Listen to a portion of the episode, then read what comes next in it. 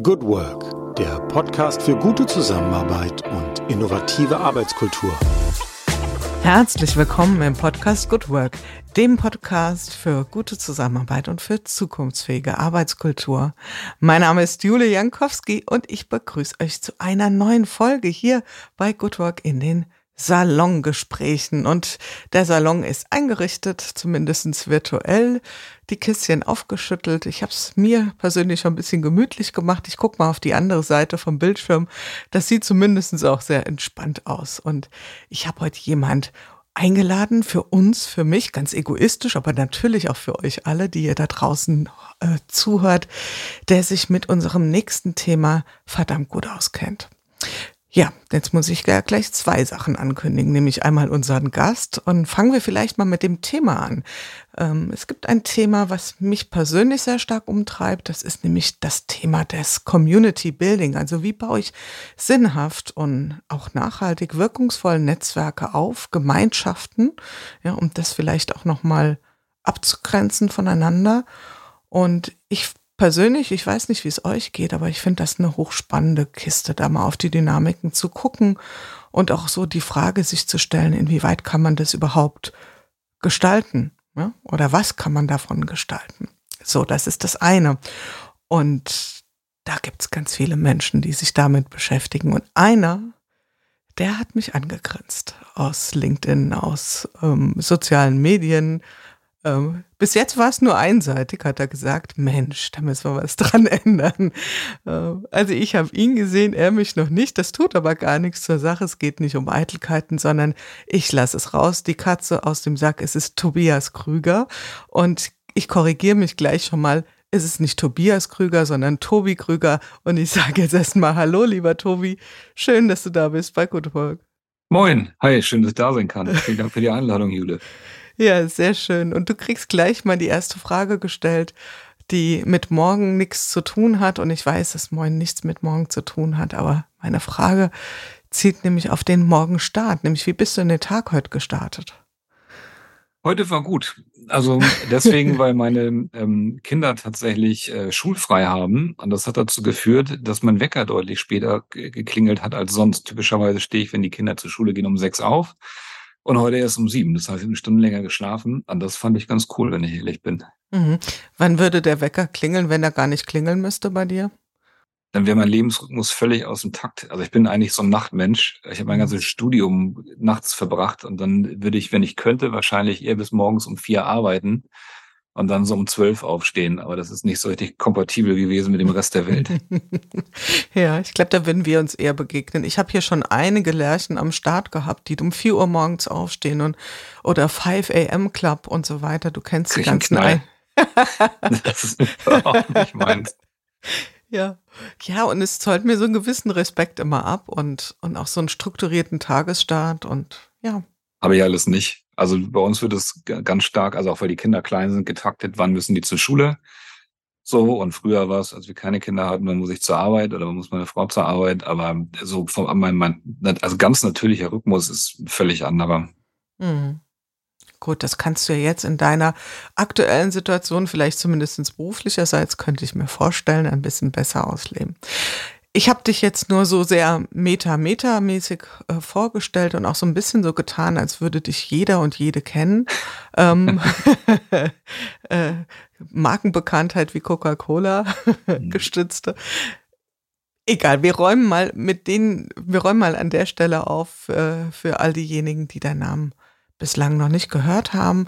Ähm, du bist Gründer von Hello Beta. Was Hello Beta genau macht und ist, das kannst du viel besser erklären als ich. Ich möchte erstmal noch gar nicht so viel dazu sagen und Vermutlich werden die meisten Menschen dich ja noch in Zusammenhang kennen mit der Otto Group, wo du viele Jahre lang für das Thema Kulturwandel verantwortlich warst. Ja, wir haben nochmal nachgeschaut oder ich habe nochmal recherchiert und nachgehakt bei dir. Mhm. 2015 ähm, hast du den Job übernommen und jetzt frage ich vielleicht mal als allererstes, das Thema, wann war so dieser Moment, bleiben wir mal beim Thema Kulturwandel bei Otto, wo du das Gefühl hast oder wo du das Gefühl hattest, du hast einen Nerv getroffen. Ja, du hast so etwas in Gang gesetzt, was du auch irgendwie bewirken wolltest?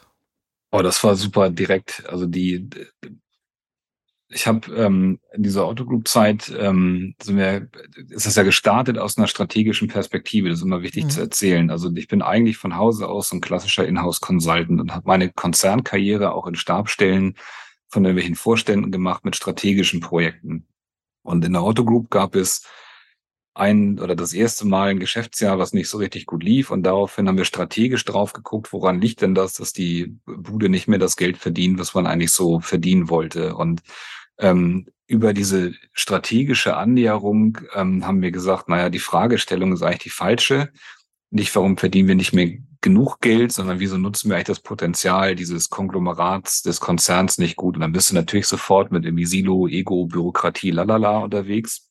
Und ähm, haben uns dann damit beschäftigt, ähm, wie würden eigentlich Menschen gerne hier arbeiten wollen, auch im Sinne des Unternehmens. Und dann war das in Sekunde null klar. Also ich habe also ich hab echt das Gefühl gehabt, man macht so eine Dose auf und man wird irgendwie auf Deutsch kommt so viel Scheiße hochgespült, dass man gar nicht weiß, wo man anfangen soll. So, also es war eher so eine Überforderung von uiuiui, hier ist aber ganz schön viel kaputt. So und das war auch für mich tatsächlich mental so ein Thema, dass ich gedacht habe, das bereite ich jetzt irgendwie auf und gehe damit irgendwie zu den Entscheidern.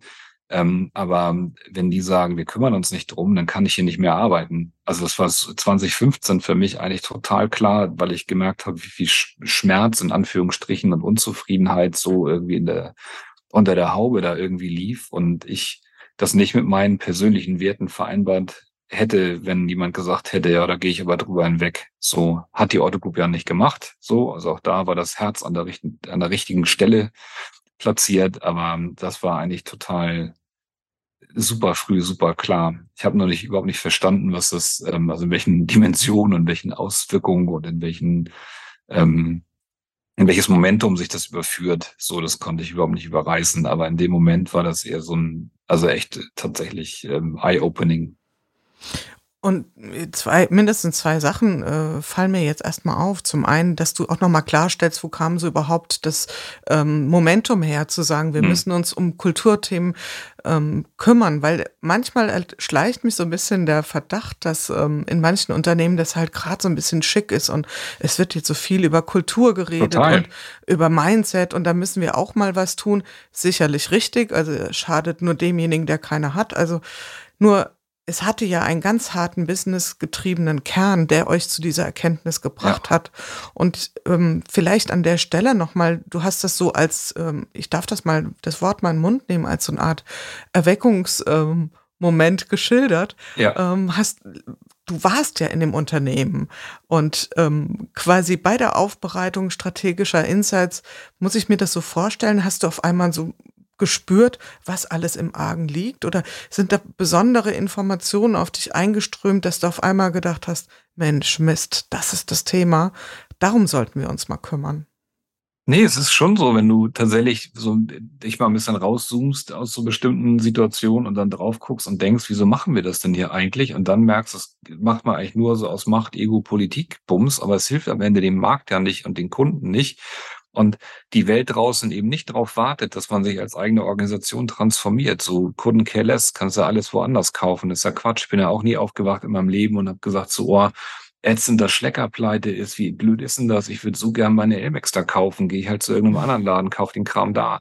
Und damit ist, ist dieses so, ähm, also klingt ja immer ein bisschen bescheuert, ne? aber am Ende ist es an vielen Stellen so, entweder ich bin irgendwie derjenige, der so mitzieht, oder ich bin halt aber nicht mehr relevant. Das war schon relativ klar. Wenn man dann, und das fand ich als nächstes Thema so spannend, eigentlich mit den Menschen gesprochen hat, und das habe ich heute immer noch, also meine Rolle als Begleiter von Transformation ist egal, wo ich hinkomme, man, die Menschen, die den Job machen, also die Operative fragt, was die eigentlich brauchen, damit sie ihren Job gut machen können, die wissen das alle.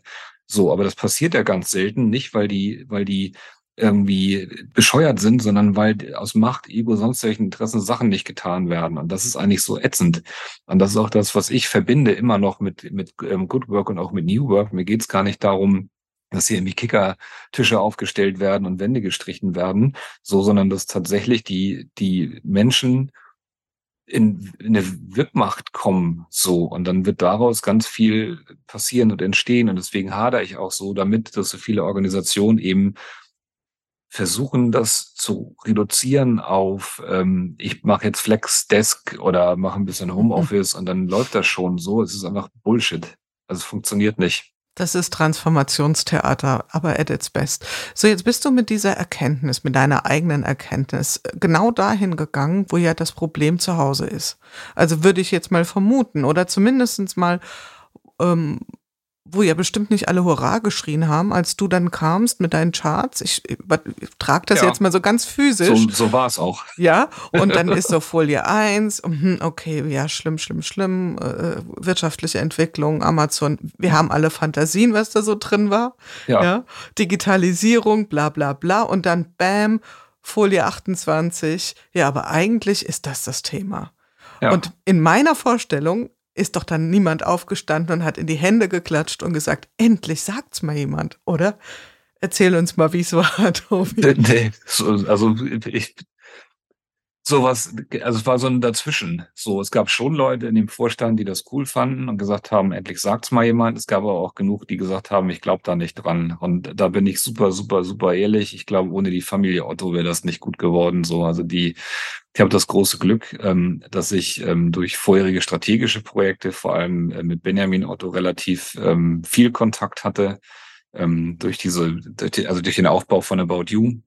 Und ähm, der kam dann aber von sich aus tatsächlich irgendwann und sagte, hier, ich habe gehört, ihr macht hier immer irgendwas, erklär mir das mal. So, und da darüber ist dann so ein richtiges, echtes Momentum entstanden, weil du natürlich im, im Vorstand ähm, dieses Thema Balance of Power hast, also wer setzt sich durch, wer setzt sich nicht durch. Und da ist natürlich auch die Sorge, dass wenn, wenn man eine Initiative startet, ähm,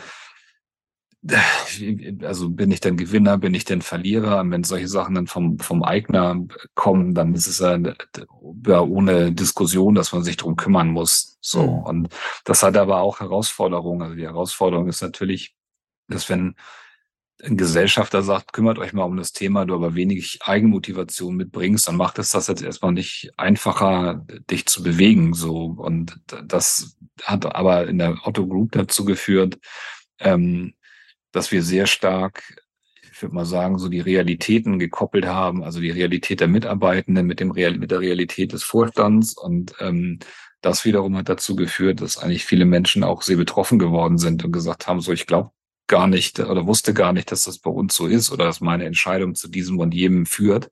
Und das hat wiederum dann extrem viel Energie freigesetzt. Also dann, das gehört auch zur Wahrheit, dass der damalige Vorstand, der das initiiert hat und sehr viele von den Menschen, die damals im Board waren, sind mittlerweile in Rente, die sind also nicht mehr Teil der Organisation, ähm, wirklich, wirklich, wirklich, wirklich, ähm, also sich das zu Herzen genommen haben und extrem das verändert haben. Und das ist natürlich für jemanden, der so um die 60 ist, natürlich auch ein echtes Brett. Ja, also man darf das nicht unter, also den, den zoll ich auch den allerhöchsten Respekt den Menschen, weil das tatsächlich so ist, kann man das gut vorstellen. Du bist da 60 bis Vorstand, hast noch so zwei, drei Jahre. Ne? Bist und du bist ja Vorstand, weil du so bist, wie du bist. Du bist ja wahnsinnig erfolgreich gewesen mit deiner Art, mit deinem, mit deinem Stil zu managen, mit dem, was du, was du eben äh, mitbringst zur Arbeit. Und dann kommt irgendwie so ein Klaus aus der Ecke, der Krüger, und sagt, boah, aber das reicht jetzt hier alles nicht mehr. Dass dann der Reflex nicht ist zu sagen, ah, das finden wir aber echt cool. Ich habe nochmal richtig Bock, hier auf so eine Entdeckungsreise zu gehen mit mir selbst. Das finde ich jetzt irgendwie relativ natürlich, muss ich sagen. Und deswegen zolle ich diesen Menschen eben auch wahnsinnigen Respekt davor, dass sie sich dem gestellt haben und viele auch in dem Prozess über sich hinausgewachsen sind. Für die Vorstände, die dann neu in diese Rolle gekommen ist, ähm, ist es teilweise dann einfacher gewesen, weil erstens der Zug schon gefahren ist, dann kommt man zweitens sich auch von Vorgängern ähm, abgrenzen, indem man sich besonders engagiert hat oder man auch einfach vom, vom Alter her 10, 15, 20 Jahre jünger ist als die, die dann ausgeschieden sind. Aber diese der damalige Kreis, der da so durchgestartet ist, ähm, der, der also habe ich immer noch größten Respekt vor und auch großen, also große Ehrfurcht, weil das sehr viel auch einfacher teilweise gewesen wäre zu sagen, man macht so zwei Jahre noch ein bisschen gute Miene zum bösen Spiel und dann geht man eh in Rente und dann ist fertig. Aber da, die haben wirklich ja, echt Gas gemacht und gesagt, hier, wir ziehen jetzt hier nochmal den, ziehen jetzt durch. So, fand ich gut. Aber es hat ein bisschen Anschubenergie gebraucht, um das zu tun. Und die kam eben vom, von, den, von den Eignern, ja. Und äh, was du beschreibst, das ist ja, ähm, was ich glaube, was uns Menschen mit am allerschwersten fällt, weil das bedingt ja, dass wir uns auch manchmal von unseren eigenen Wahrheiten verabschieden müssen. Ja. Und das ist mit 60 nicht schön, das ist selbst auch mit 30 nicht schön. Aber wenn man diese Wahrheit schon sehr lang erfolgreich mit sich rumschleppt, wird es wahrscheinlich oder mutmaßlich nicht einfacher. Umso höher ist das anzuerkennen. Ähm, jetzt steige ich noch mal ganz kurz ein und wir kommen, keine Sorge, gleich auch noch mal auf ganz deine spannend. Gegenwart und machen hier nicht nur Vergangenheitsbewältigung, aber ich finde den Prozess extrem spannend und auch toll, dass du das so mit uns hier teilst.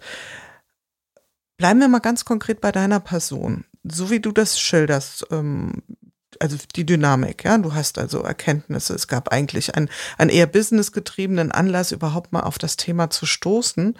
Das heißt, warst du ein Stück weit auch ich sag's jetzt mal wirklich provokant, unverdächtig der Kulturheini zu sein. Also ja, ganz bestimmt. Da bin ich, äh, das brauchst du gar nicht unverdächtig sagen. Für mich ist völlig klar, dass wenn die gleichen Schlüsse aus einer HR-Abteilung gekommen wären, dass die überhaupt nicht durchgekommen wären. Da bin ich, da lege ich meine Hand für ins Feuer. Und zwar nicht, weil die Leute da doof sind, sondern weil die Zuschreibungen andere gewesen wären. Kultur wird häufig mit Singen, Klatschen, Tanzen verarbeitet. So, mhm. dann sagt man so ein bisschen Wohlfühlen und hier mal irgendwas und so. Und ich glaube, das ist einer der größeren Erfolge des, ähm, des Otto Group Prozesses gewesen, dass es aus einer strategischen Perspektive gedacht wurde.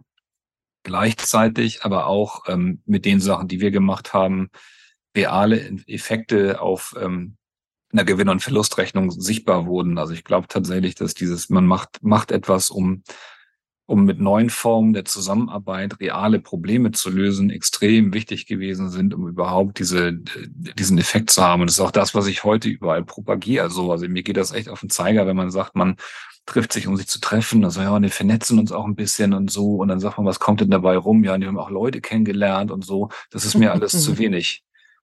Also da bin ich, da bin ich immer noch Stratege in mir. Also man muss oder man sollte tatsächlich reale Probleme einer Organisation und noch viel besser von Endkundinnen und Endkunden durch neue Formen der Zusammenarbeit lösen, um überhaupt eine Berechtigung zu haben, ähm, in diesen vernetzten Themen sich zu bewegen. Also sich zu vernetzen, um sich zu vernetzen, ist einfach Bullshit. Ja. es ist ja kein Selbstzweck, absolut nicht. Nee. Und das erleben wir, wenn wir ehrlich sind, in unserer Blase ja schon manchmal, dass ich denke, mein Gott, um was geht's hier eigentlich? Ja, dass sich alle am Ende wahnsinnig wohlfühlen, was an sich schon schön ist, ja, aber darum geht's ja nicht im Kern. Ja, man kann das frame. Man kann ja sagen, wir machen jetzt hier irgendwie ein, also bewusst mal ein Meeting, wo das darum geht, dass wir uns alle wohlfühlen und mit Energie hier wieder in den Alltag starten, kannst du ja machen. Aber es kann nicht der, der Grundzweck einer, einer Transformation sein. Also die Transformation muss ja dazu dienen, dass die Wahrscheinlichkeit, dass das Unternehmen lange besteht, irgendwie erhöht wird. So und man sozusagen eine Wandlungsfähigkeit an diese sehr, sehr undurchsichtige, äh, ich nenne es bewusst mal in Anführungsstrichen, böse Welt da draußen irgendwie herstellt. Und das muss immer dazu führen, dass die, die Themen, die Produkte, die Prozesse, die, die Leistung, die man erbringt, irgendwie von Endkundinnen und Endkunden attraktiv gefunden werden, weil die das halt bezahlen so. Und wenn ich das nicht auf die Reihe kriege, dann bin ich halt relativ schnell pleite. Und deswegen muss ich eben das, um das zu verhindern, gucken, ähm, wie zahle ich mit Transformation darauf ein. Und dieser Zusammenhang ist auch häufig ähm, nicht gut, gut ausgeprägt und schon häufig auch nicht kommunikativ gut ausgeprägt in Organisationen. Da ist immer viel so, wir machen jetzt New Work. So, und wenn du sagst, ja, was hat denn aber jetzt einer davon, dass wir hier irgendwie Kickertische stehen haben und gucken die alle mit großen Augen an und sagen, ja, wieso? Aber weiß ich nicht. So. Also ich erlebe das dann gerade, ich will jetzt hier kein HR-Bashing betreiben, aber es ist vielfach so dann mit Verweis auf Fachkräftemangel und Employer Branding, so nach dem Motto, das wollen die Menschen jetzt, das müssen wir tun, in so einer Defensivhaltung. Und das finde ich auch fair. Aber ich finde, ich, ich habe mein Problem ist ein anderes. Ich komme aus einer anderen Ecke. Ich finde es sogar fair zu sagen, ganz ehrlich, wir machen das jetzt, um hier Employer Branding zu machen. Da muss man sich aber auch als Organisation auf die Bühne stellen und sagen, Leute, wir machen jetzt das, damit wir hier Employer Branding machen und nicht sich auf die Bühne stellen und sagen, wir revolutionieren jetzt die Form von Arbeit. Und das ist das, was so ätzend ist. Ich erlebe viel mehr, dass Leute sagen, wir machen jetzt hier so New Work Transformationsvorhaben und auch Top Manager stehen auf Bühnen und erzählen irgendwas von, wir wollen auch irgendwie auf Augenhöhe miteinander zusammenarbeiten hier. Und am Ende schreien sie aber trotzdem die Leute zusammen. Und dann fühl, fühlt sich die Breite der Organisation einfach im Kern verarscht und man macht auch ökonom also ökonomisch was falsch, weil klar ist, dass so eine Form der Transformation nicht gelingen wird. Und dann ist klar, es gibt in zwei, drei Jahren die nächste Initiative und das nächste Team muss gegen das anlaufen, was an schlechten Erfahrungen gerade produziert wird. Und das finde ich fahrlässig. Ja, absolut. Und gegen Employer Branding, wie du sagst, ist nichts zu sagen. Man darf es halt nur ja. ehrlich bekennen. Ja, ich erinnere mich, ich hatte hier auch die Gelegenheit, mit Swantje Almers zu sprechen. Und die drückte das so schön aus. Die sagte, naja, wenn also die Unternehmer dann zu ihr sagen, ah, wir wollen mal, dass die Mitarbeiter hier unternehmerischer denken. dann sagt die, really? Was meinen Sie, was hier los wäre, wenn am Montag alle unternehmerisch denken? Dann bricht die Hölle los. Was sie wirklich wollen, ist ja, dass die Leute mit dem Geld so umgehen, als sei es ihr eigenes, dass ja. die genauso viel arbeiten, als sei es ihr eigener Laden, ansonsten sich aber schön bedeckt halten und echt mal die Klappe halten. Und das ist ja, nicht unternehmerisches Denken. Ja. Nee, aber das, da kriege ich auch immer einen Knall, das höre ich auch ganz oft so mit, ich will Unternehmer im Unternehmen haben und sage ich immer, wenn das Unternehmer wären, würden die ja nicht angestellt sein. Ja, das genau. Sich, ja, nee, ernsthaft, das schließt sich ja total aus totaler Quatsch. Total. Ja. Es gibt Ausnahmen, du bist eine, Tobi. Und da kommen wir später zu, ja? Ja. Würde ich mal sagen. So, aber wir bleiben bei dir als Person. Jetzt hast du da das, äh, ich bleibe immer noch so ein bisschen bei deiner kleinen Heldenreise. Hm. Du merkst das schon. Äh, du hast da jetzt also ein, ein, Momentum erzeugen können mit deinen Erkenntnissen oder das beflügelt, wie auch immer. Es ist ja eine Sache, auf so einen Missstand hinzuweisen. Und es ist ja eine ganz andere Sache, äh, zu sagen, okay, dann bin ich jetzt mal hier der Held, der auf Reisen geht. Ja, also ich ja. mache das. War das dein Wunsch? Du schüttelst schon toll den nee. Kopf. Ich, das war überhaupt nicht mein Wunsch. Ich habe das gemacht und dann hier, wo immer er ist, Rainer Hillebrand, alter Strategievorstand, der hat mich da ordentlich reingetreten. So, ich wollte das nicht. Ich habe das irgendwie, habe die Erkenntnis gehabt und habe auch das Gefühl gehabt, dass in, in der Organisation Menschen sehr viel besser geeignet sind dafür als ich. So, dazu muss man wissen, dass ich im Kern ähm, sehr, sehr viele finanzlastige, transaktionslastige Projekte gemacht habe. Also ich bin eher rationaler Zahlenmensch als jetzt so ein, also ich habe immer schon als Mensch orientiert, aber ich habe in, in den Organisationen, in denen ich gearbeitet habe, jetzt immer eher so die, auf Deutsch die Kettensägenprojekte da auch gemacht und irgendwelche anderen Sachen gemacht, als jetzt irgendwie, ich nenne es bewusst jetzt so Wohlfühlthemen, ja. ja. Und äh, Dr. Rainer Hillebrand, wie gesagt, wo immer er ist, er sei lieb gegrüßt, ähm, hat gesagt, Krüger, das machen Sie jetzt hier. Also ich glaube da dran, wir brauchen irgendwie diese Perspektive. Und da war ich echt geknickt, wenn ich ehrlich bin. Ich drei Wochen gedacht, scheiße, Mann, was ist denn das? Und will ich das und will ich das nicht? Und das war so ein Schwebezustand bis, bis zu der Sekunde, wo ich eben für mich in dieser, ich, ich nenne es mal bewusst, es war, haben wir nicht so gelabelt, aber so in so einer Interviewreihe mal rumgelaufen bin und gefragt habe, was stört dich hier eigentlich?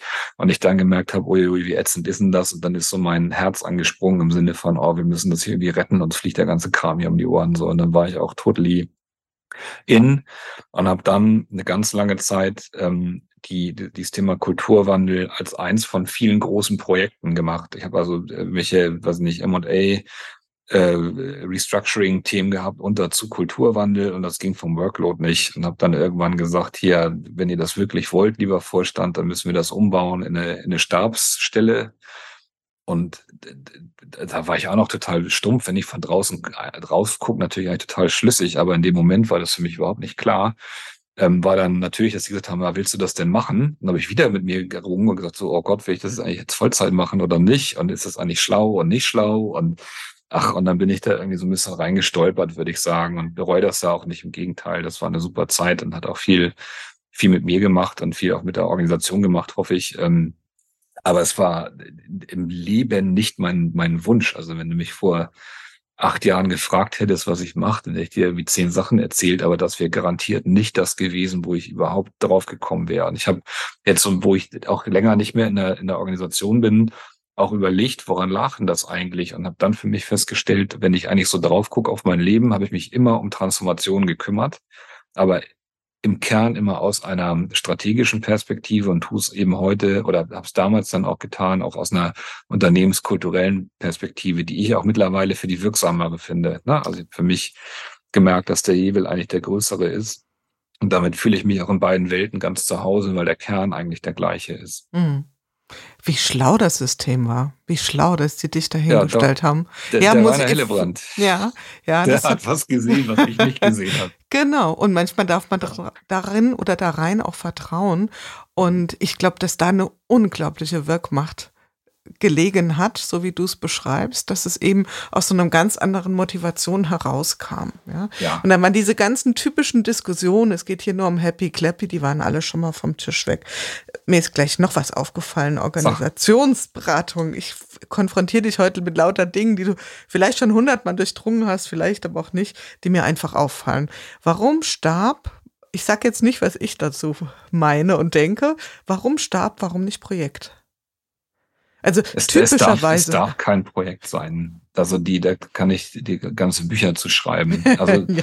ich fange mal mit den offensichtlichsten Sachen an. Projekte in Organisationen haben einen unfassbaren Erfolgsdruck. Projekte dürfen nie scheitern. Da sind alle, musst du Statusberichte machen, Lenkungsausschüsse, musst irgendwo hingehen, immer irgendwas erklären, gibt's einen Ampelchart, da ist nie, nie irgendwas gut. Ja.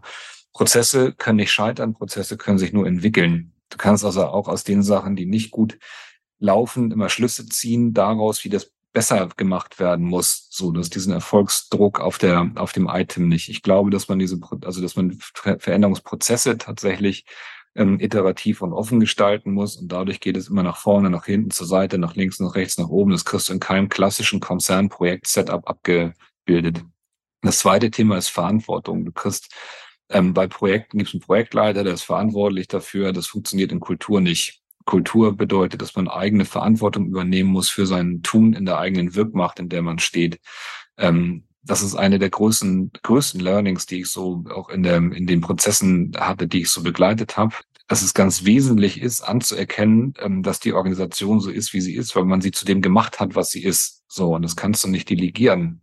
Also das, das Ergebnis, was da ist, ist einfach die Sozialisation, die man erlaubt hat. Ja. Und das ist der zweite Teil. Ähm, und dann gibt es natürlich einfach kein Ende von Prozessen, weil die Welt sich eben auch nicht aufhört zu drehen, sondern damit muss es immer irgendwie ein Stück weit weitergehen. Und das sind so die, meine für mich die offensichtlichsten drei, warum man nicht von Projekt reden darf. Also ich, da kriege ich auch Schnappatmung. Man kann dann in einem Prozess bestimmte Themen projektartig organisieren. Das kann man machen, dann sagen so, wir machen einen großen Veränderungsprozess und der, die, das erste Thema, was wir uns schnappen, ist jetzt, keine Ahnung, wir reorganisieren das Recruiting oder den Recruiting-Prozess oder sucht ihr Onboarding oder äh, Projekt-Setups aus und da machen wir jetzt so kleinere Workstreams draus und daraus kann man dann was irgendwie ableiten. Da bin ich dabei, aber der Gesamt, das Übergeordnete muss tatsächlich aus meiner Wahrnehmung, und das wirklich muss, ähm, muss ein Prozess sein, weil man sonst super viel ja einfach schon von vornherein einschränkt, das Korsett zu eng dreht. Ja, und das, genau, Entscheidungsmacht brauchst du auch. Gut, könnte man eventuell in einem Projekt noch ausgestalten, aber wir wissen auch, wie es darum bestellt ist. In der Regel auch so mittelmäßig. Also solange die Ampel nur irgendwie was Gelbes, Oranges hast, ist es ganz schwierig. Ja. Ähm, ich frage natürlich deshalb nach, nicht weil ich das der Meinung, weil ich der Meinung bin, Projekt wäre cool gewesen, sondern weil es defaultmäßig ja leider sehr, sehr oft genauso gemacht wird. Ja, ja und das und funktioniert ja auch nicht. Also funktioniert nicht. Es ja, funktioniert genau. überhaupt nicht, ja. Und es ist nicht so schwer, darüber mal nachzudenken, aber gut, du hast hier vielleicht dem einen oder dem anderen Zuhörenden nochmal äh, ein bisschen deine Insights geteilt. Ja, und noch ein, noch, ich würde noch eins ergänzen wollen. Du hast auch dieses Thema in Projekten denkst in Problemen und Lösungen. Mhm. Und das geht auch bei Transformation nicht oder nicht nur ausschließlich. Du bist zu, das ist zu, zu weit oben, um das, um das sozusagen so im Eisberg zu sagen, wenn du nur Problemlösung, Problemlösung machst. Das ist nicht das Thema. Die Leute arbeiten ja nicht so, wie sie arbeiten, weil sie das nicht schnallen, dass es anders besser wäre, sondern weil die da drunter liegenden ähm, Werte, Haltung, Menschenbilder äh, ebenso sind, wie sie sind, weil die Systeme nur bestimmtes Verhalten belohnen und anderes nicht. Also du bist viel zu weit auch in der, in der Oberfläche als wirklich ähm, real, also reale Ursachen dir anzugucken. Du guckst immer nur auf, auf, auf das Ergebnis von etwas. Also kannst sagen, wir arbeiten hier zu langsam. Und dann sagst du, ja, dann müssen wir jetzt schneller arbeiten. Und sagen alle, ja, machen wir, macht aber keiner. Aber zu fragen, warum die irgendwie langsam sind, woran das liegt, was eigentlich die Probleme sind, so, da kommst du gar nicht hin. Ja, klar, hast ja immer eine Output-Orientierung. Da wären wir ja dann schon fast wieder bei einem Thema. Ich glaube, da hast du auch schon das eine andere Interview zugegeben. Äh, wie können wir denn den Erfolg oder eben Nicht-Erfolg von mhm. Kulturwandel auch messen? Ja, dann sind wir spätestens beim großen Thema KPI. Wir könnten sehr tief eintauchen in dieses Rabbit Hole. Und ähm, so, jetzt gehen wir weiter im Schritt. Der Held geht los, ja. Und jetzt machen Sie mal Kulturwandel, Herr Krüger. Herr Machen Sie mal, machen Sie mal die Leute witzig und unternehmerisch denkend und ja, da sage ich mal Halali.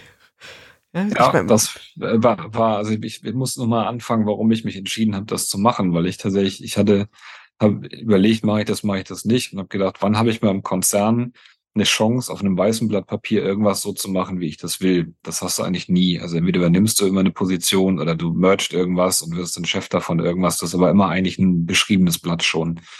Und das war so mein Impuls zu sagen, ich gehe jetzt hier auf dieses weiße Blatt Papier und mache das einfach, wie ich Bock hab. So und habe das große Glück gehabt, dass mir eben auch vertraut wurde und ich damit nicht diese Heldengeschichte hatte. Ich habe ja ganz viele Helden um mich rum gehabt. Also ich bin ja nicht alleine losgezogen, mhm. sondern es gab eigentlich ganz viele Menschen, die ähnlich getickt haben.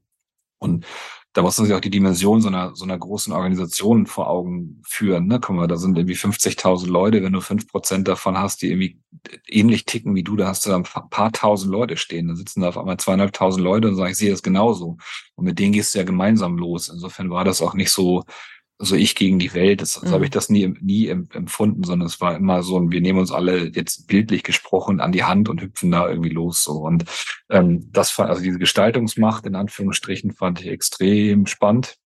Und dann beflügelt natürlich der reale Erfolg das. Und der reale Erfolg ist eben nicht, Leute fühlen sich wohler, sondern man kriegt Probleme gelöst, die man vorher nicht gelöst gekriegt hat. Und das führt dann ja auch dazu, dass Menschen, die eher skeptisch sind, sagen, ach guck mal, das geht ja doch. Und dann hast du auf einmal eine, eine Ratio, dass du eben beweisen kannst, an Anführungsstrichen, dass Firmen, die sich in Transformation befinden, in einem Sinne, wie wir das eben für, für schlau erachtet haben, real mehr Geld verdienen. Und da sagen alle, oh, mehr Geld verdienen will ich aber irgendwie auch. So. Mhm. Und schon bist du in ganz, in ganz, in ganz spannenden Dynamiken und bist sehr schnell weg von diesem Singen, Klatschen, Tanzen-Thema. Und das war auch die, die, also das, was ich so besonders cool fand. So, und dann, und dann deswegen ist es eben auch ein Prozess, weil es immer weitergeht. Es ist ja nie, es geht da nie, hört da nie auf mehr, sondern der, der Erfolg, den man dann als Organisation hat, also egal welche Organisation du nimmst, alle Organisationen, die es heute gibt, sind ja erfolgreich, trotz der Tatsache, dass ganz viel schlecht läuft. Die sind ja trotzdem erfolgreich. Also Erfolg ist immer trotzdem. Und wenn man mhm. dieses trotzdem immer weiter zurückbaut und sagt, wie, wie cool wäre das denn hier eigentlich, wenn es hier cool wäre? So, da kann, da kann man eigentlich, das ist ein Fass ohne Boden, da kann man jeden Tag zehn Sachen entdecken und sagen, aber eigentlich müssen wir das doch so machen, lass mal machen, so. Und das, dann bist du wieder in der Kultur, kann man das, kann man das nicht, bla, bla, bla, bla, bla. Das erinnert mich an eine Coaching-Session, die ich vor vielen Jahren mal hatte mit einem Kunden und der sagt, der wollte sich selbstständig machen und war schon so ein bisschen selbstständig und sagte, ja, aber wie komme ich denn an Kunden und so und das war echt mühsam. Und ich mhm. gesagt, okay, drehen wir es mal rum. Was müssten Sie tun, damit Sie nie mehr einen einzigen Kunden bekommen? Nicht einen einzigen. Ja. Ja, und da war der sehr kreativ. Also der hatte tolle Ideen, ja, was ja. man tun müsste, damit er nicht einen einzigen Kunden kriegt. Und dann habe ich gesagt, so, und jetzt bin ich mal gemein, was davon machen Sie aktuell? Und das hat er mindestens zehn der 15 aufgeschriebenen Punkte äh, angetickert. Und habe ich gesagt, und Sie haben doch schon Kunden, ja. Und habe ich gesagt, jetzt stellen Sie sich mal vor, wenn Sie, Sie zehn, einfach, Sie ja. lassen diese Dinge, ja. von denen Sie selbst sagen, die führen mich todessicher ja. dahin, dass ich keinen Kunden habe. Und Sie haben trotzdem schon Kunden. Also Sie hm. sind trotzdem schon in a way erfolgreich wie wahnsinnig schlau wäre das, wenn sie einfach nur drei der zehn Dinge lassen würden. Ja. Und äh, das hat mich jetzt gerade so ein bisschen daran erinnert. Es gibt eine Erzählung, ähm, ich verfolge das so ein bisschen, oder nicht Erzählung, es ist kein Narrativ, es ist ähm, eine Überzeugung. Es gibt in, ich sag mal, in unserer Blase durchaus Menschen, die sagen, ja, Kulturwandel muss man direkt angehen und man muss an der Haltung arbeiten, am Mindset. Ich frage mich dann oft, aha, erklär mir bitte wie. Ja, also ja, ich habe da wirklich keine Fantasie, aber gut. Und dann gibt's natürlich genau die gegenteilige Position, die sagt, wir müssen etwas an Rahmen, an Strukturen, an, an, an Artefakten ändern, ja, in der guten Hoffnung, in der guten Annahme, dass sich als quasi Resultat daraus ein verändertes Verhalten und damit auch irgendwo eine andere Haltung etabliert. Wie war so dein Angang in diesem ganzen Thema? Ja, wir sind gekommen über Haltung und ähm, haben dann danach noch Strukturen angepasst. Ich kenne auch beide Wege tatsächlich. Und ich glaube auch, dass man beides braucht, aber zeitlich unterschiedlich. Mhm. Ähm, das ist eigentlich so meine Perspektive da drauf. Also ich glaube, dass du, ähm, wenn du nur über die Struktur kommst, ähm, die, die, dass einfach kein Reifegrad in der Organisation ist, dass du viele Überforderungen hast und du, ich nenne es mal bewusst, andere Probleme hast. Ne? Also Schattenorganisation, du machst jetzt irgendwie, du baust jetzt irgendwie um auf eine agile Organisation, die Leute sind aber noch hierarchisch gewöhnt, dann gibt's immer noch die Schattenhierarchie und all so ein Kram, ja. Oder Rollentreue und sowas. Und andersrum, wenn du im Mindset dich bewegst und daran dann merkst, was stört mich an der Struktur, dann ist es häufig, gibt es mehr, ist es einfacher, Strukturen anzupassen und die auch iterativer mit, mitzuentwickeln. Das Problem ist da natürlich, dass du auch so da so ein bisschen Henne-Ei hast, weil natürlich ähm, wenn man ehrlich ist, Haltung und ähm, Verhalten am Ende nicht real verändert kriegst von Menschen. Da bin ich auch ganz ehrlich. Also das, und ich würde es auch übergriffig finden, wenn das der Anspruch wäre. Also es ist ja wie wenn du, also keine Ahnung, so Scientology-mäßig sagst, ja, wow, ihr müsst aber alle so sein, das kommt ja nicht in den Himmel. Ähm, obwohl das kannst du auch von den, also ne, egal, hör auf mit Kirche. Aber ähm, die, das finde ich auch schwierig. Aber ich ähm, glaube, dass man tatsächlich, dass die bestehenden hierarchischen Systeme, die da sind, auch nicht fordert genug als Mitarbeitender. Also wenn ich, ähm, ich, ich muss schon der Führung belegen können, dass die aktuelle Struktur mich in meinem Fortkommen behindert und zum Beispiel Kollaboration oder ko-kreative Prozesse real behindert. Ganz real. Und das kann ich nur, wenn ich einen hohen Reifegrad habe und sage, ey, Jule und ich, wir sind, also das wisst ihr doch, ne, wir sind voll so Klippo und richtig cool, aber weil wir jetzt irgendwie unterschiedliche rechtliche Einheiten hier sind und das Incentivierungssystem so bescheuert ist, wir können gar nicht das Projekt machen, von dem wir glauben, dass es irgendwie cool ist. Und dann kann man sagen, aber wenn das in einem anderen Setup wäre, dann wird das besser funktionieren. Und dann kriegst du solche Diskussionen auch mhm. getriggert, ist, mein, ist meine persönliche mhm. Erfahrung. Mhm. Ähm, aber um da hinzukommen, und das ist wiederum hier nur mein, meine Erfahrung, würde ich immer kommen und Beweise antreten, dass eben zum Beispiel kollaboratives Verhalten rational sinnhaft ist in dem, in dem Kontext, in dem ich mich bewege, in dem ich zum Beispiel mehr Karriere mache, mehr Geld verdiene, ähm, irgendwelche Rewards kriege, soziale Reputation oder sonst was. Deswegen würde ich zeitlich immer anfangen mit dem, mit dem Thema Haltung, Verhalten, Mindset in Anführungsstrichen und dann aufzeigen, an welchen Ecken kommt man an Grenzen struktureller Natur, um dann die Strukturen nachzuziehen aus dem höheren Reifegrad. Aber das ist, ähm, auch das spricht für Prozess, ne? weil du das dann nicht mhm. in einem Projekt abgefiedelt kriegst, sondern redest da über ein paar Jahre. Ähm, und das muss man zusätzlich machen. Das ist das nächste. Ich glaube, man muss es in die Strukturen kriegen, weil du sonst abhängig bist von den Personen. Wenn du jetzt einen guten CEO hast, in Anführungsstrichen, und da ist irgendwie voll irgendwie, hält das äh, gut aus und sagt, hier Kollaboration ist fett und fördert das. Und der, keine Ahnung, geht in Rente und der nächste kommt und sagt, nee, ich will aber top-down hier nitty-gritty Micromanagement machen wenn du dann keine Strukturen hast, die die Organisation schützen vor dieser Person, dann bist du in einem halben Jahr wieder tot. Mhm. Absolut, ja. Also mir, was mir gut gefallen hat, und das ist für mich fast so ein bisschen wie so ein dritter Weg zwischen diesem Rede nur über Haltung, Rede nur über Strukturen, ähm, gibt mir einen guten Grund. Ja, also dass ja, du wirklich auch mit einer fast also mit einer rationalen Logik daran gehst, also und auch wieder weg von diesem Selbstzweck und sagst, was ist denn, warum tun wir das denn? Warum würde das helfen? Ja, und das, das ist auch schon wieder einhaken darf. Das ist ja genau hm. das Thema. Also das geht mir in diese, viele dieser Diskussionen sind ja wahnsinnig dogmatisch oder auch fast schon ideologisch aufgeladen. So, und das hm, halte ich immer Super für, für Quatsch. Ja. Mhm. Weil du immer sagst, welches Problem wollen wir denn lösen? Mhm. So, und das wird, wenn, wenn dir das keiner beantworten kann, dann ist das ist für mich schon echt schwierig so. Also was wollt ihr denn eigentlich damit lösen? So und dieses und dann kann man immer sagen, ist das jetzt die richtige Methode, das zu machen oder das anders zu machen? Dann lasst das doch auch die Leute entscheiden. Das musst du ja gar nicht von außen aufoktroyieren. Und ich habe auch überhaupt keinen Stress damit, wenn eine Abteilung sagt, hier, wir wollen aber super hierarchisch hier arbeiten, das ist unser Modell, aber wir, so lösen wir das Problem irgendwie am besten und alle sind damit fein, so be. Mhm. Absolut, absolut. Und noch dazu kommt ja, dass je nach Transformationskontext ähm, dieses ganze Thema Mindset entweder sehr, sehr stark in Richtung Mitarbeitende geschürt wird. Also das sagt, die denken falsch, ja. Das ist ja, ja auch so eine be beliebte, beliebte Haltung, die man da auch wieder findet, wo man sagt, ja, okay, Gott. Ja, und andersrum beobachtet man das ja auch oder lässt sich das ja auch sehr gut beobachten, so ein Management-Bashing. Ja, wo man sagt, die müssen erstmal ändern. Ja? Und dann wird so ein Hin- und Her-Verweisen passiert dann, dann so, so ein bisschen Buhmann hin und her schieben und es verändert sich ja dann in das der Konsequenz super, gar nichts. Ja, das ist super, super klassisch. Also ich erlebe das überall, dass du so diese Zuschreibung hast, also dass wenn meine Leute anders wären, könnten wir hier anders arbeiten, gerade Top-Management. Und da bin ich auch super hart, wenn ich in diese Situation komme, sage ich immer, die Leute sitzen doch da, weil ihr die eingestellt habt. Also es ist am Ende wieder eure Verantwortung dafür zu sorgen, dass, es, dass die sich entweder anders verhalten oder schmeißt sie doch alle raus. So, wenn die alle so bescheuert sind. Und genauso andersrum, aus der Mitarbeiterperspektive, meine Chefs sind alle beknackt. It's the same shit. Da kann ich genauso sagen, ja, das ist kein Gefängnis hier. Also entweder ist das wirklich so ätzend, dann müsst ihr euch irgendwie andere Arbeitsplätze suchen.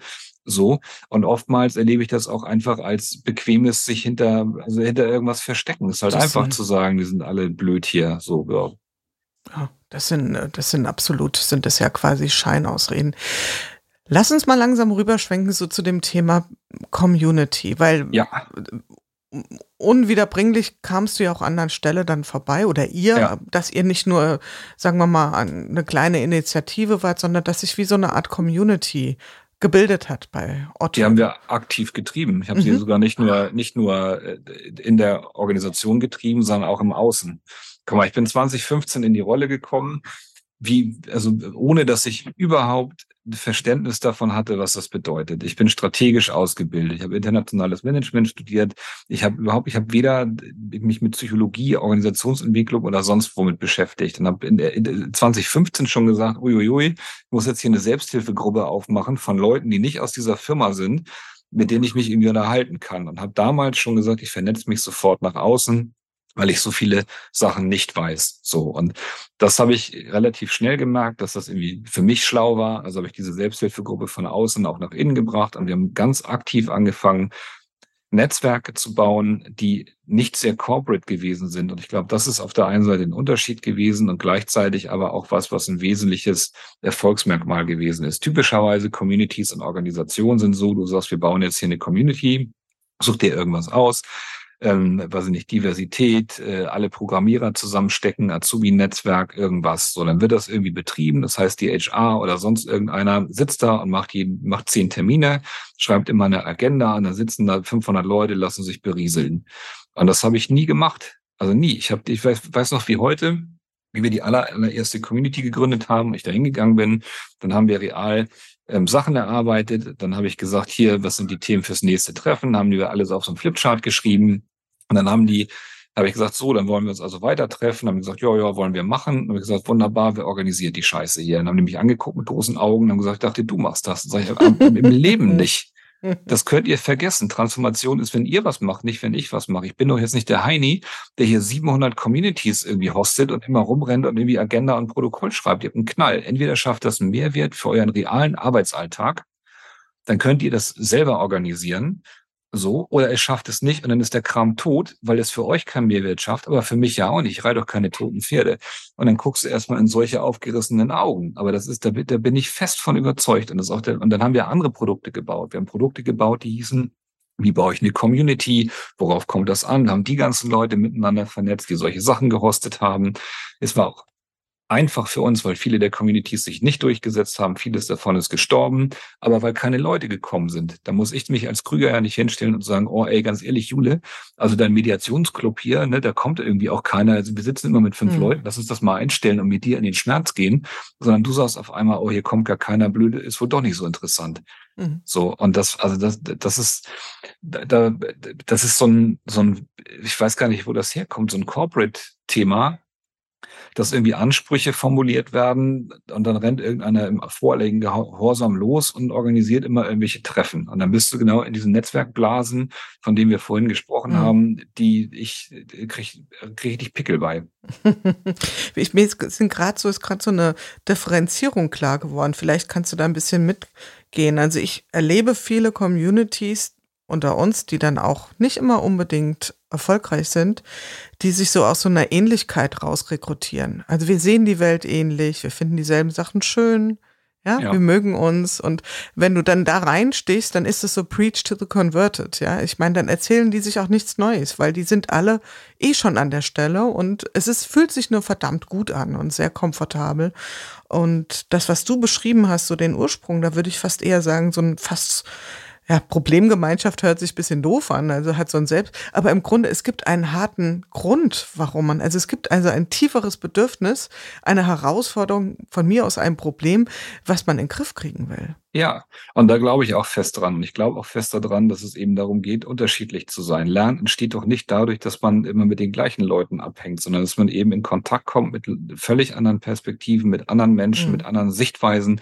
Und das ist auch schmerzhaft. Da, da ist nicht alles so, wie man das selber will.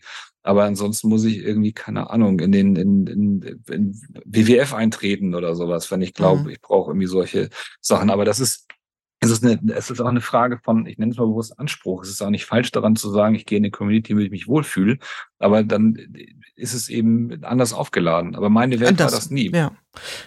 Ja, und dann gibt's ja auch, wir kennen ja auch alle Communities, die im Grunde nur da sind, vielleicht die Interessen Einzelner besonders wirksam und groß darstellen zu lassen. Die gibt's ja auch. Und ja. Ähm, ich glaube da fest dran, dass es die Klammer weniger diese Ähnlichkeit sein sollte, ja, die ist nicht Grundschle grundweg schlecht, sondern eher einen guten Grund, den wir ähm, gemeinsam angehen wollen. Und ich fand es insofern sehr interessant. Ich habe das ja auch beobachtet, dass Menschen schon sehr früh zu euch, ich sage das mal, mhm. da bist ja nicht mehr euch jetzt Otto, aber damals quasi förmlich dahin gepilgert sind, weil ihr auch sehr früh die Türen geöffnet habt und gesagt habt, okay, wir können das Thema Community nicht auf uns begrenzt denken, weil dann haben wir ja selbst eine Schere im Kopf. Also wir müssen da auch logischerweise ähm, die Pforten mal öffnen und auch Menschen aus anderen Unternehmen, aus anderen Kontexten reinlassen. Ja, Kannst und da habe ich ja auch stark, mhm. klar, stark für gekämpft. Das ist auch nicht so, dass das irgendwie entstanden ist, sondern ich, also real, ich als Person habe mir den Kram da irgendwie ausgedacht und habe mich damit über, also ja auch intern dann durchgesetzt, einfach Dinge zu öffnen und zu tun. So, das haben natürlich auch viele mitgemacht. Ähm, aber ich, ja, da bin ich irgendwie in den Überzeugungen auch relativ klar, dass man differenzieren muss zwischen so Meta-Lernen, also was sind Sachen, die, die einfach Prozesswissen sind, die man gut teilen kann, die auch irgendwie egal sind, ob die einer kann oder nicht kann und was ist real wettbewerbsrelevantes Wissen, was man natürlich irgendwie geschäftsgeheimnismäßig für sich da irgendwie mhm. zusammenhalten muss. Aber der, der Antrieb ist irgendwie ja, das, ich würde es mal ein bisschen fast philosophisch machen. Ähm, und das bei Hello Beta eben noch viel, viel klarer und einfacher ist es auch zu benennen, ähm, tatsächlich die so ein bisschen ein Stück weit eine lebenswertere Zukunft zu gestalten, weil natürlich durch Digitalisierung und auch durch Globalisierung so eine Welle auf die Gesellschaft zurollt, die man ja irgendwie gestalten muss. So und, und dieser Gestaltungswille, der, der kann ja nur entstehen, indem man mit vielen Menschen gemeinsam einen Blick auf solche Themen mhm. entwickelt und diese Menschen eben nicht Menschen sind, die alle genauso ticken wie man selber so, sondern eben gerade ein Spektrum auch von Gesellschaft abbilden. Mhm. Also geht es um eine Co-Kreation letzten Endes. Also das Gestaltungsmoment, so verstehe ich, ist zumindest ein großer Punkt. Ich frage nochmal anders. Auf welche Frage ist Hello Beta eine Antwort? Wie wollen wir in der Zukunft leben? Das ist für mich super klar. Und das ist, und ich auch da, ich mache nochmal zwei Schritte zurück. Die Hello Beta ist für mich erstmal ein Ort, ähm, wo, wo man vor allem viel Infrastruktur findet, um eben spezifische Probleme sich anzugucken. Also was machen wir da? Faktisch, faktisch vernetzen wir Organisationen und Menschen, die sich in Transformation bewegen. Und das aus einer aus einem Social Impact Gedanken heraus. Ich habe da kein Gewinnstreben mit, ich verdiene da nichts mit, so, sondern wir haben da irgendwie, am Ende bin ich ein Bauer, der eine Wiese dahingestellt hat und gesagt hat, lass mal ein Festival machen, wir ziehen Sound drumherum, damit irgendwie nicht groß rumgepöbelt wird und die Leute sich ein bisschen benehmen. So, und dann gibt's natürlich auch eine, wie auf einem Festival, eine Mainstage, wo so ein bisschen was bespielt wird, aber eigentlich haben die Leute eine Chance, ihre eigenen Probleme mitzubringen, sich auf eine Bühne zu stellen und zu sagen, so, oh, wer hat eigentlich das gleiche Problem hier mit dem Talentmanagement oder oh, wer kann mir denn mal helfen, wie ich ein gutes Jahresgespräch mache? Und dann entsteht aus der Crowd idealerweise ähm, ein paar Ansätze. So, und das funktioniert extrem gut und super, super, super ähm, schlaue Sachen kommen daraus.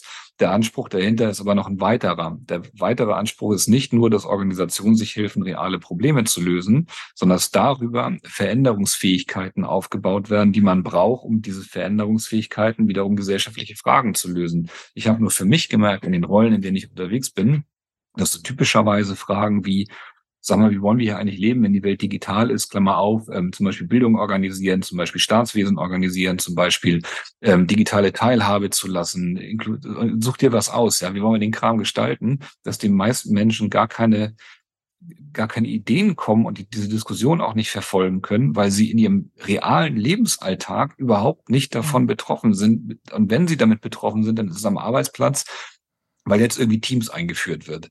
Mhm. So, und das reicht nicht, also bin ich ganz ehrlich, das reicht nicht, um diese gesellschaftlichen Debatten vernünftig zu führen. Und wenn sie geführt werden, dann werden sie häufig geführt aus einem Expertentum, also zehn Lehrer treffen sich und unterhalten sich, da sitzt dann aber keiner bei, der mit einem anderen Blick da drauf guckt. Und weil mir der Ort gefehlt hat, habe ich für mich gesagt, ich baue diesen Ort und guck mal, ob der genug Attraktivität entwickelt, dass viele Menschen und viele Organisationen Bock haben, damit bei zu sein und dieses Festival zu feiern.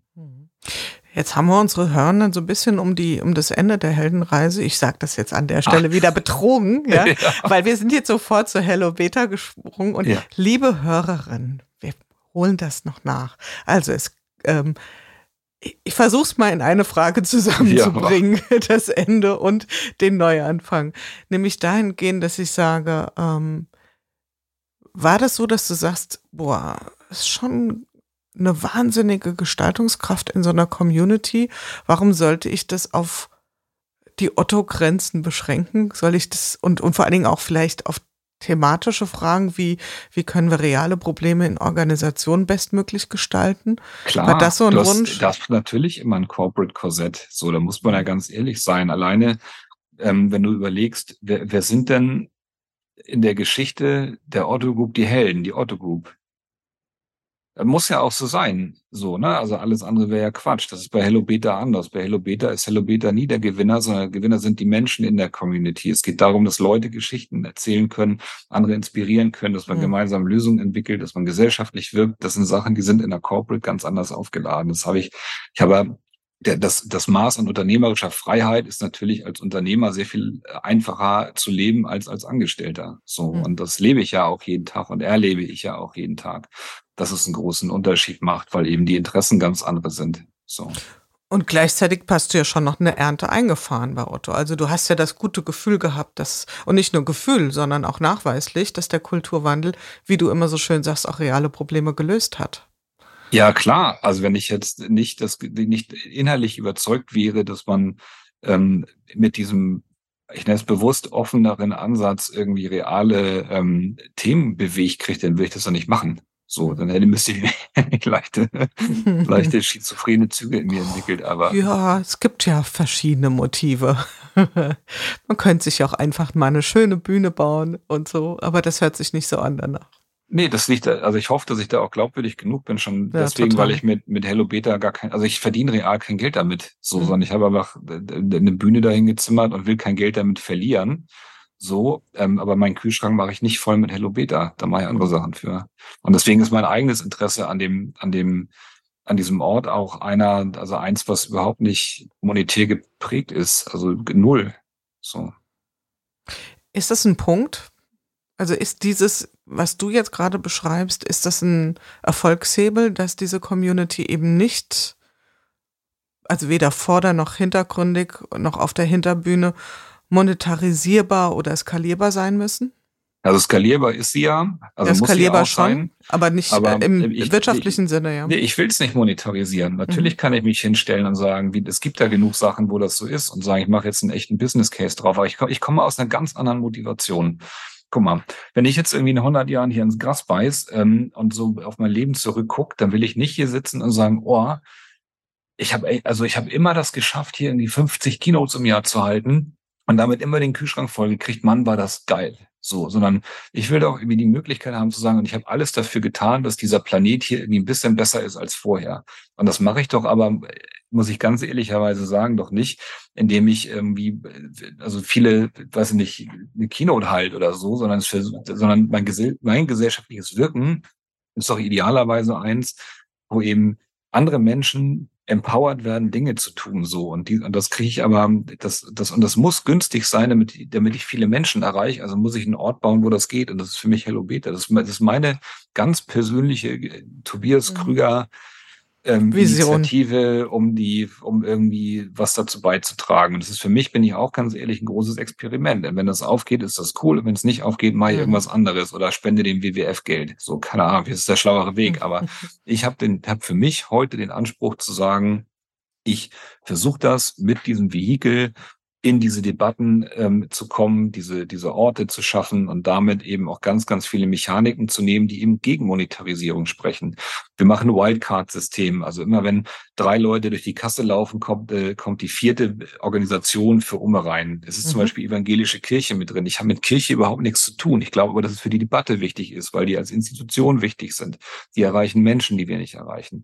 Wir haben mit Digital School Story jemanden drin, der sich um Medienkompetenz kümmert, auch über eine Wildcard. Wir haben eine Beta Family, wo wir uns verpartnern mit, mit ähnlichen Organisationen arbeiten, Redezeit, Siomo, U-Intent, also alles, es zahlt alles ein auf, lass uns mal bitte dafür sorgen, dass irgendwie die. Welt hier ein bisschen, ich bin mal jetzt ein bisschen, also abstrakter, die Welt hier so ein bisschen besser wird irgendwie und dann gucken wir, was passiert. Und natürlich müssen wir gerade auch an diesem Festival aushalten, dass eben nicht alle, die durch die Tür laufen, irgendwie die gleiche Meinung haben. Und das finde ich wahnsinnig bereichernd. Mhm.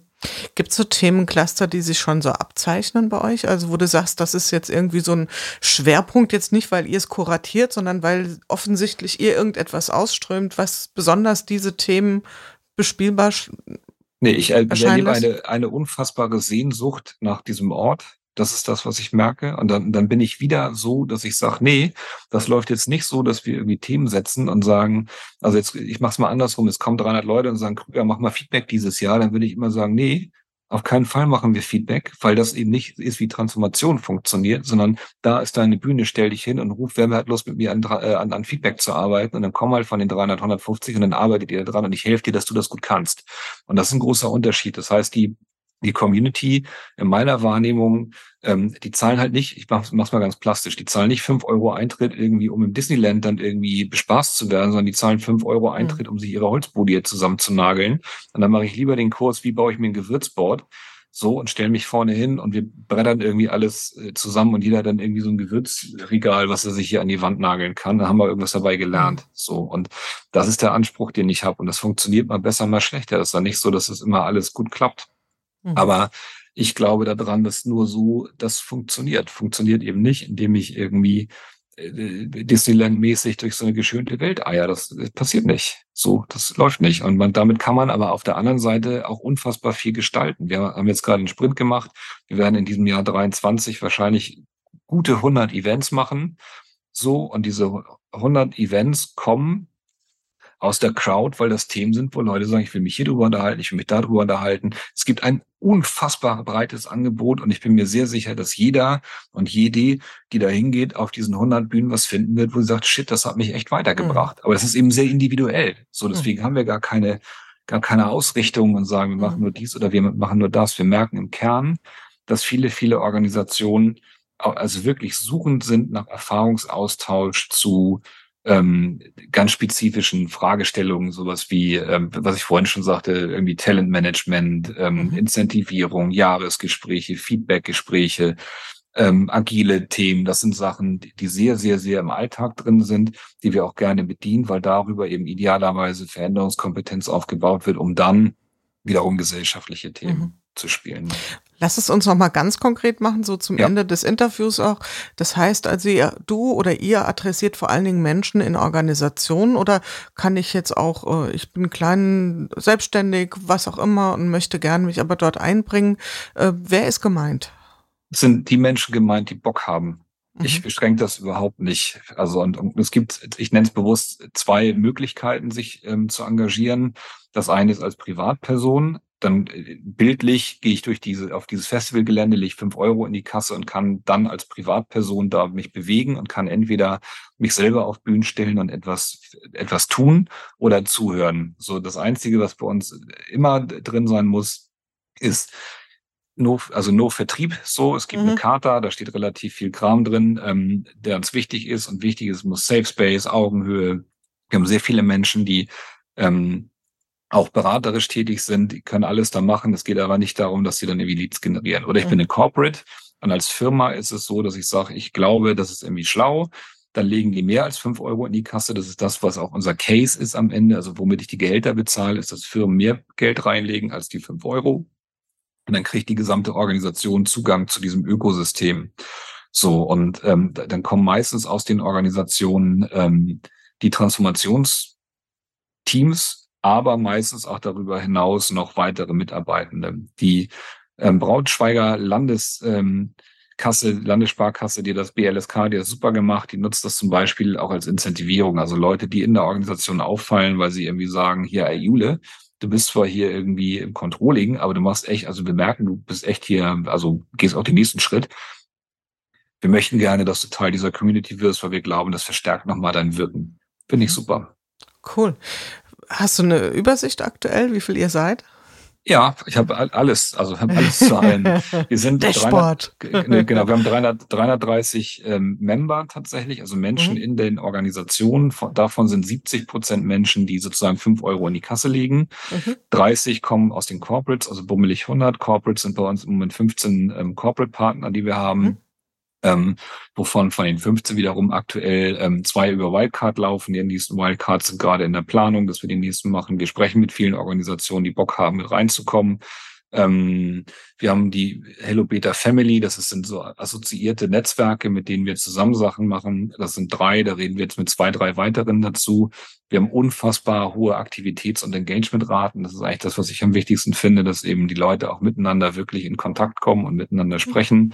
Wir haben jetzt ähm, in 23 ähm, ja unfassbar viel vor, was auch so in also auf, auf ins Bewusstsein auf Produkte und Formate geht ähm, und auch in auf Professionalisierung der Infrastruktur. Das ist alles schon ja alles. Also ich glaube, habe das Gefühl, wir fangen gerade erst so richtig an, wenn ich mhm. ehrlich bin und mhm. hoffe, dass mein Gefühl mich nicht trügt. Mhm. mhm. also Beta, Beta gilt dann für die Welt und Beta auch für euch. Für alles, ja. ja. Das muss man, also Hello Beta, weil wir das, das umarmen, das Beta tatsächlich. Mhm. Also weil einfach klar ist, dass das nichts mehr Alpha ist, würde ich fast sagen. Wir sind am Ende fast angekommen. Ähm, ich mache nochmal einen persönlichen Schlenker. Wir haben ja eine Gemeinsamkeit. Wir haben viele große und kleine. Na, du hast große und kleine, ich nur große, aber wir sind inmitten von Brüdern groß geworden. Ja. Du hast noch einen mehr als ich. Deine Mama, fünf Buben. Ja. Wow. Aber du bist in der Mitte, hast du mir verraten. Genau, das stimmt. Ich, ich bin die Kleine sozusagen. Einziges Mädchen mit drei Brüdern. Das ist auch, ähm, ja, sagen wir mal eine spezielle. ein spezielles Umfeld. Ja. Bist du der geborene Moderator? Boah, das weiß ich nicht. Ähm, bin ich der geborene Moderator? Was würden die Brüder Rolle... sagen? Was würden die Brüder sagen? Der, der sich immer verpisst hat, das machen ja gerne mal so die in der Mitte, oder der, der immer geschlichtet hat, nach oben, nach unten? Nee, ich war eher so ein Streitkandidat. Also äh, ohne Quatsch. Also ich war nicht, war auf jeden Fall, also ich glaube ganz ehrlich, ähm, ich war, also unter uns beiden, ich war eher so ein Arschlochkind. So, Echt? Also, ja, total, Mann. So der Typ, der, also von allen, der, der so am meisten Trouble irgendwie immer hatte, bin irgendwie ich gewesen. So aus unterschiedlichen Gründen, aber ich, also jetzt so super moderierend war ich eher nicht. Das Enfant terrible warst du. Ja, schon eher so ein bisschen. Aber ähm, nee, ich, ich glaube, also ich bin, bin auch Vater von drei Töchtern. Ähm, ich bin einfach ein großer Freund von großen Familien, weil ich auch so groß geworden bin. Ich glaube, dass man, also muss man ehrlicherweise sagen, also in der Zeit so von Pubertät und irgendwie alle, alle sind im Stress, war das auch echt für alle anstrengend. Aber jetzt irgendwie, wir sind mittlerweile so in der Kernfamilie ähm, mit den mit den Partnerinnen und Partnern so dazu, ähm, 18 Leute mit Kindern und Familie und wenn wir dann irgendwie so Family Sachen machen, das ist schon echt geil. Also wirklich eine, also wirklich da toll, schön. Ich, muss jeder für sich selber wissen, aber ich kann mir nichts Schöneres vorstellen, als so viel Familie zu haben und mit so vielen Menschen in Kontakt zu sein und so da so so einen engen Kern zu haben. So, mhm. ja. Ja, dieses Co, ja, Community, Co-Creation. Ich finde, das ist oft so ein so ein roter Faden, den man bei Menschen entdecken kann. Nicht bei ja, jedem, aber die, die das sehr prominent vor sich hertragen und gestalten, ist es oft ein, ein Muster, was sich nicht nur im beruflichen zeigt, logischerweise. Ja, ja, das, ich glaube eh, dass man immer, immer, also idealerweise überall der gleiche Mensch ist. So, obwohl in Familie natürlich auch mal schnell wieder in Rollen kommen. Ich weiß nicht, wie das bei euch ist, aber wenn ich, ich sozusagen ähm, immer. Eine, immer, bist ja immer die Kleinste dann oder ich bin ja. immer der Mittlere und das ist natürlich sofort dann die Zuschreibung und deine Historie und so. Ähm, aber per se ist das ähm, ist das erstmal ja, alles entspannt. Das ändert sich erst dann, wenn Rollen wegfallen. Ja, Eltern nicht mehr da, dann kann sich noch mal was ändern, dann schlüpfen noch mal vielleicht andere Menschen in die Rolle rein. Das ist auch ganz spannend. Aber im Grunde bleibt das schon so ein bisschen wie in der Klasse, ja. So, wenn du nach 30 Jahren Klassentreffen hast und denkst, Mann, ich habe ihn kaum wiedererkannt, aber immer noch der Klassenclown. das sind Dinge, die bleiben. Gut, lieber Tobi, ähm, Gibt es etwas, was, also du hast Community Building sehr praktisch uns geschildert. Wir haben sehr lang über das Thema Kulturwandel gesprochen. Ich finde, da ist eine unmittelbare Verknüpfung. Beschäftigst dich, du dich auch mit dem Thema abstrakt? Also anders gesprochen, gibt es etwas, was du gerne liest, was du gerne siehst, was du gerne empfehlen würdest dazu? Abgesehen von eurem schönen Buch. Oh, ich, ich habe tatsächlich, ähm, ich, ich, ich fresse Bücher. Also ich lese irgendwas so zwischen 50 und 70 Bücher im Jahr. Das führt aber dazu, dass ich überhaupt gar keine, überhaupt, also fast gar keine Screentime habe. Also ich gucke so gut wie gar kein Fernsehen. Ähm, und ich lese aber eigentlich immer nur so, so also eine Mischung aus Trivialliteratur und Weltklassikern. Ähm, und da habe ich jetzt eine Million Sachen, die ich irgendwie cool finde, so, aber es hat nichts mit Good Work oder, oder, okay, das macht nichts.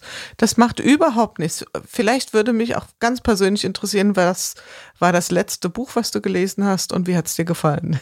Ja, ich lese gerade, also ich binge gerade sozusagen die ganzen Bücher von Max Gold durch. Ähm, mhm. Den habe ich zu spät entdeckt. Ich kannte den vorher überhaupt nicht.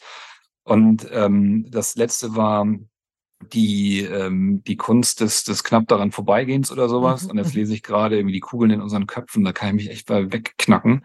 ähm, das finde ich super gut. Ich habe ähm, davor bis auf zwei Bücher alles ähm, gelesen von T.C. Boyle. Und dann kriege ich immer so ein Overload und muss, dann, muss die anderen, muss dann so ein halbes Jahr warten, damit ich irgendwie weiterlesen kann. Ähm, richtig, richtig, richtig gut. Das kann man sagen, oh, der Krüger hier irgendwie. Aber ich finde echt, Thomas Mann fand ich, fand und finde ich richtig gut. Die habe ich auch alle durchge, knackt vor allem hier sein Felix ähm, Krull, da sein, sein Hoch, den Hochstapler zum Totlachen. Ähm, das sind so Sachen, die finde ich echt ganz cool. Ich will nicht gerade William Boyd finde ich auch gut. Also da auf der Ecke bin ich irgendwie, habe ich viel viel Kram und habe eher das Thema Platz, weil ich dann immer, ich kaufe natürlich Bücher nur gebraucht und so, ne, und versuche die mhm. dann wieder loszuwerden und so, aber das ist so ein Platzthema, dass wir immer wieder hier echt mit dem Kercher durch müssen, um die ganzen Bücher loszuwerden. Ja, das ist total schön, weil die meisten Menschen, die ich interviewe, sagen, oh, ich habe so viele Bücher, Klammer auf, die meisten davon noch gar nicht gelesen. Ähm, ja, das ist ja auch so ein typisches Phänomen. Ja. Nee, also ich bin, ich bin, das ist absolut meine, also Deine bin, Leidenschaft. ja, auch meine Oase. Das ist nicht ja. nur Leidenschaft, weil ich habe ja jetzt so überhaupt nicht bös gemeint, aber irgendwie als äh, Family Partner her und äh, Freund, Mann, Ehe, äh, also sind so viele Rollen unterwegs, dass ich ganz wenig Zeit da habe, um wirklich exklusiv mich mit mir zu beschäftigen. So und das ist dann im Kern Buchlesen. Mhm. Ja, ich hätte jetzt noch mal tief aus der Küchenpsychologie noch so ein Angebot. Ja, also wenn ja. ganz viel, wenn ganz viel hier äh, die kleine Silbe Co voranträgt, dann braucht es auch manchmal einfach das Gegenstück. Das die Me-Time, ja, sich in seine eigenen Welten mal ein bisschen zurückzuziehen und da einzutauchen und das, wie du es so schön beschrieben hast, in, in eine seriell monogame Art und Weise mit einem Autor. Ja. Gefällt mir total gut. Lieber Tobi, es war ein wunderbares Gespräch. Ich bin echt gern mit dir durch euren persönlichen Kulturwandel gegangen und vor allen Dingen ein bisschen diesem Phänomen ähm, Community Building auf die Spur. Und das geht ja noch weiter in den nächsten Folgen. Da werden wir noch andere Perspektiven dazu hören. Für heute erstmal Dankeschön an dich und ich hoffe, wir begegnen uns mal in echt. Dankeschön. Vielen lieben Dank, Sammy. Hat mir viel Spaß gemacht. Ich freue mich. Ja, das war es wieder im Podcast Good Work in unserem Good Work Salon. Wenn euch die Art der Gespräche gefallen, wenn ihr Freude daran habt, etwas tiefer in die Themen einzutauchen, spannende Geschichten zu hören und Transformationserfahrungen live mitzuerleben, dann schaltet ein, hinterlasst ein Abonnement. Ihr findet den Podcast überall dort, wo man üblicherweise Podcast findet. Das heißt bei Apple, bei Spotify, seit kürzerer Zeit auch bei YouTube. Ich freue mich auf jeden Fall, wenn ihr wieder einschaltet und freue mich auch über Nachrichten auf allen möglichen Kanälen von euch. Und bis dahin, passt gut auf euch auf. Eure Jule Jankowski.